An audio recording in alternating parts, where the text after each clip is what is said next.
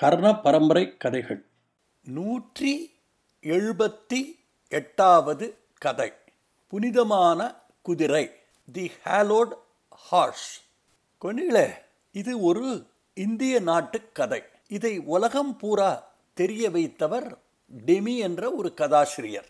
முன்னொரு சமயம் இந்திய நாட்டை ஒரு இளம் வயது அரசர் ஆண்டு வந்தார். அவருடைய நாட்டை அழிக்கப் போவதாக நூறு தலையுடைய காளியன் என்ற பாம்பு ஸ்னேக் மான்ஸ்டர் எச்சரிக்கை விடுத்திருந்தது. அந்த ஸ்னேக் மான்ஸ்டரை அழிக்கக்கூடிய சக்தி படைத்தது ஒரே ஒரு மிருகம்தான்.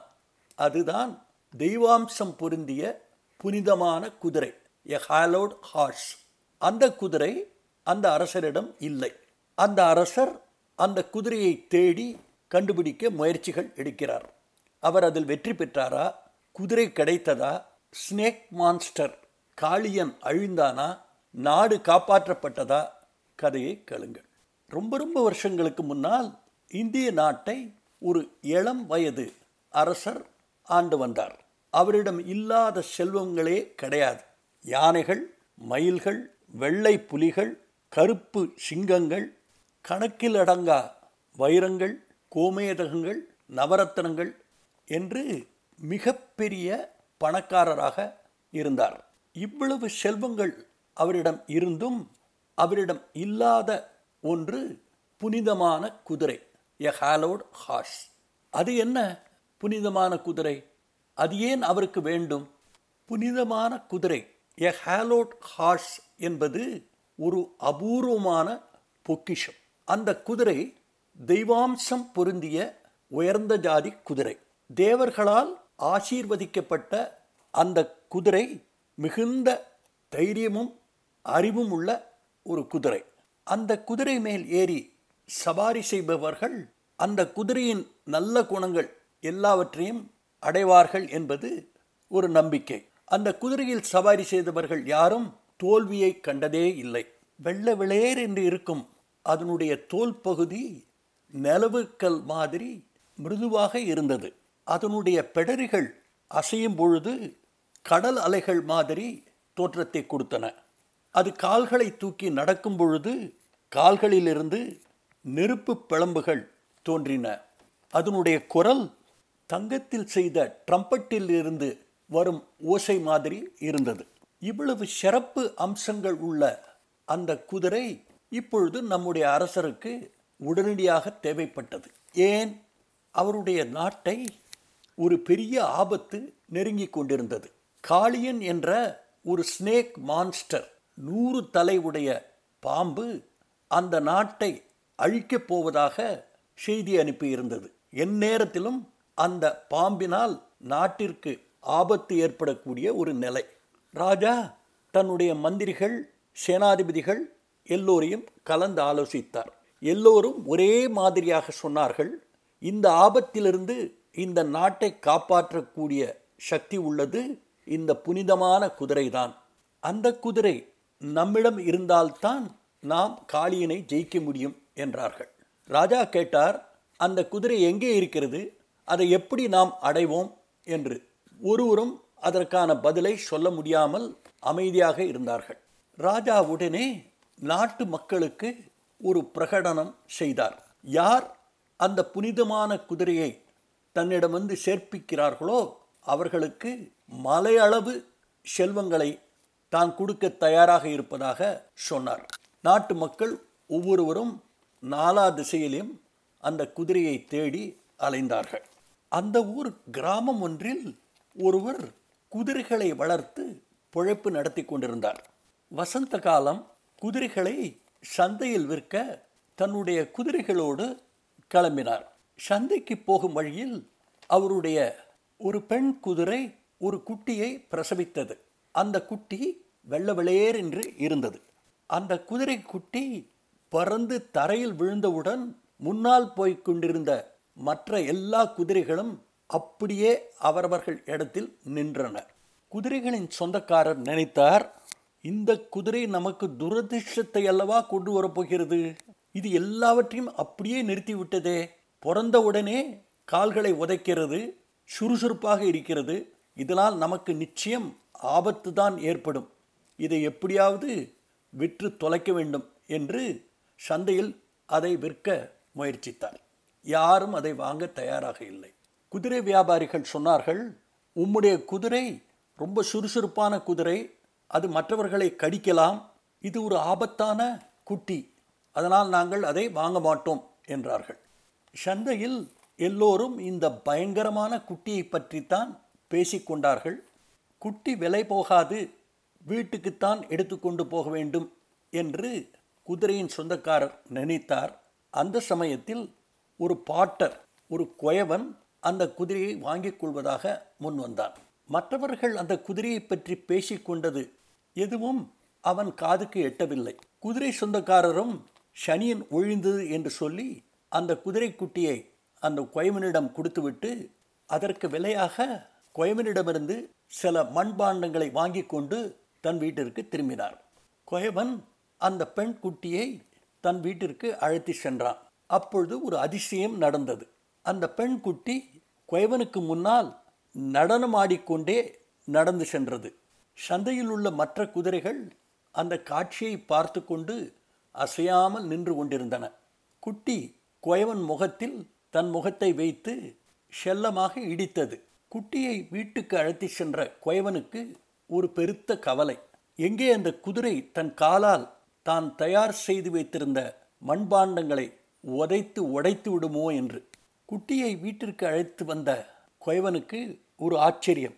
அந்த துடிப்புள்ள குட்டி ரொம்ப ஜாக்கிரதையாக எந்த மண்பாண்டத்தையும் உடைக்காமல் அந்த வீட்டில் நடமாடி வந்தது. அது வந்த வேளை அவனுடைய வியாபாரமும் சிறப்பாக நடந்தது.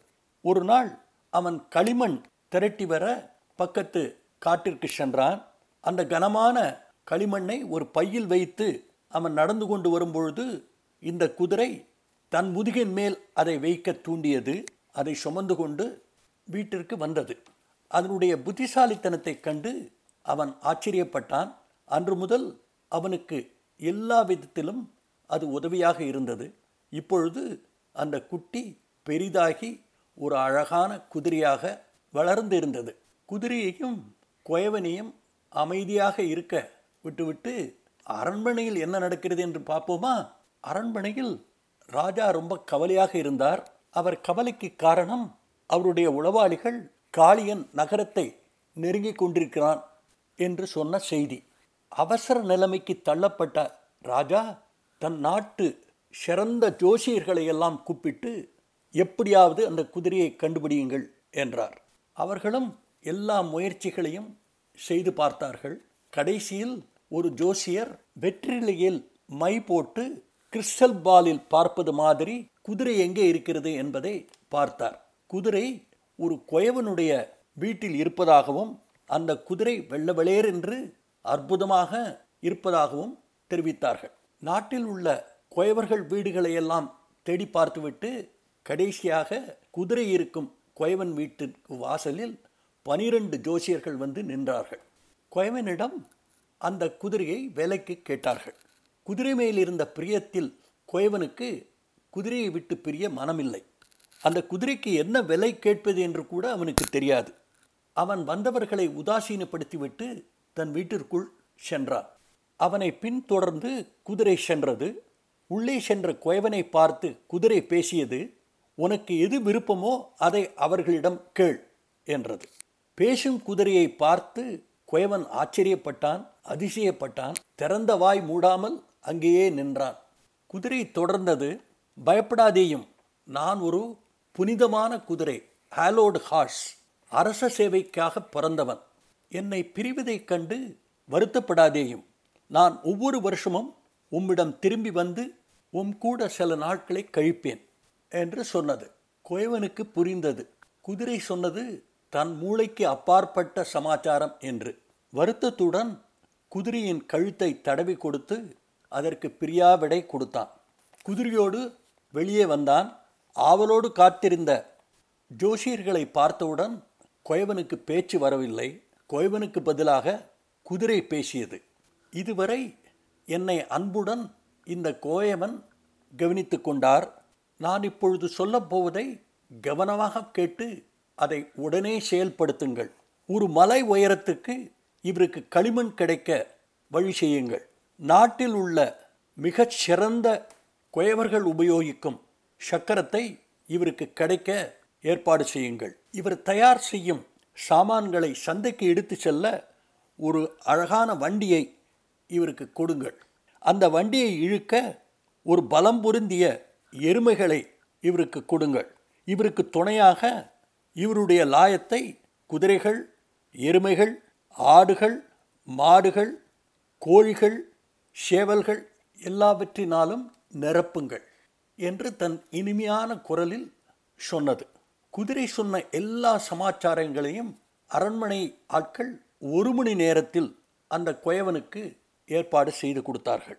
நடக்கின்ற அதிசயங்களை பார்த்து ஆச்சரியப்பட்டு கொண்டிருந்த குயவனிடமிருந்து குதிரை விடை பெற்று ஜோசியர்களுடன் அரண்மனைக்கு சென்றது. புனித குதிரையின் அரண்மனை விஜயம் ஒரு பெரிய விழாவாக கொண்டாடப்பட்டது. குதிரைக்கு சிவப்பு ஆடை போற்றி தங்கத்தால் ஆன சேணங்களை பூட்டினார்கள் அதற்கு அழகான பூக்களால் மாலை சாத்தினார்கள் அதன் கால்களுக்கு வெள்ளியால் செய்த காலணிகளை அணிவித்தார்கள். துந்துபி எக்காலங்கள் ஒலித்தன தெருவெங்கும் பட்டுக்களாலான கொடிகள் பறந்தன. ராஜாவுடைய அரண்மனை யுத்த வீரர்கள் அணிவகுத்து குதிரையை நடத்தி கொண்டு வந்தார்கள். அரண்மனை வாசலுக்கு வந்தவுடன் ராஜாவே முன்வந்து குதிரையை தடவி கொடுத்து அதன் மேல் ஏறிக்கொண்டார் குடியிருந்த மக்கள் கரத்த கோஷத்துடன் ஆரவாரத்துடன் தங்கள் மகிழ்ச்சியை தெரிவித்துக் கொண்டார்கள். அந்த சமயம் காளியன் அரண்மனை வாசலுக்கு வந்து சேர்ந்தான். அவனுடன் சீறிக்கொண்டிருக்கிற ஐநூறு பாம்புகள் ஐநூறு குதிரைகளில் சவாரி செய்து கொண்டு வந்திருந்தன. குதிரையில் இருந்த ராஜா வில்லிலிருந்து புறப்படும் அம்பை போல் எதிரியை நோக்கி பாய்ந்து சென்றார். அவர் ஏறிச் சென்ற குதிரை திடீரென்று நின்றது. தன்னுடைய பின் கால்களை அது தூக்கியது. ஒரு ட்ரம்பட்டிலிருந்து வெளிவரும் சப்தம் மாதிரி ஒரு சத்தம் அதன் வாயிலிருந்து வந்தது.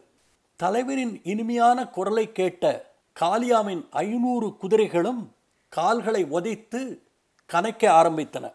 தங்கள் மேலே உட்கார்ந்த பாம்புகளை கீழே தள்ளி அவைகளை தங்கள் கால்களால் மிதித்து கொன்றன. காளியாவுக்கு வேறு வழி தெரியவில்லை.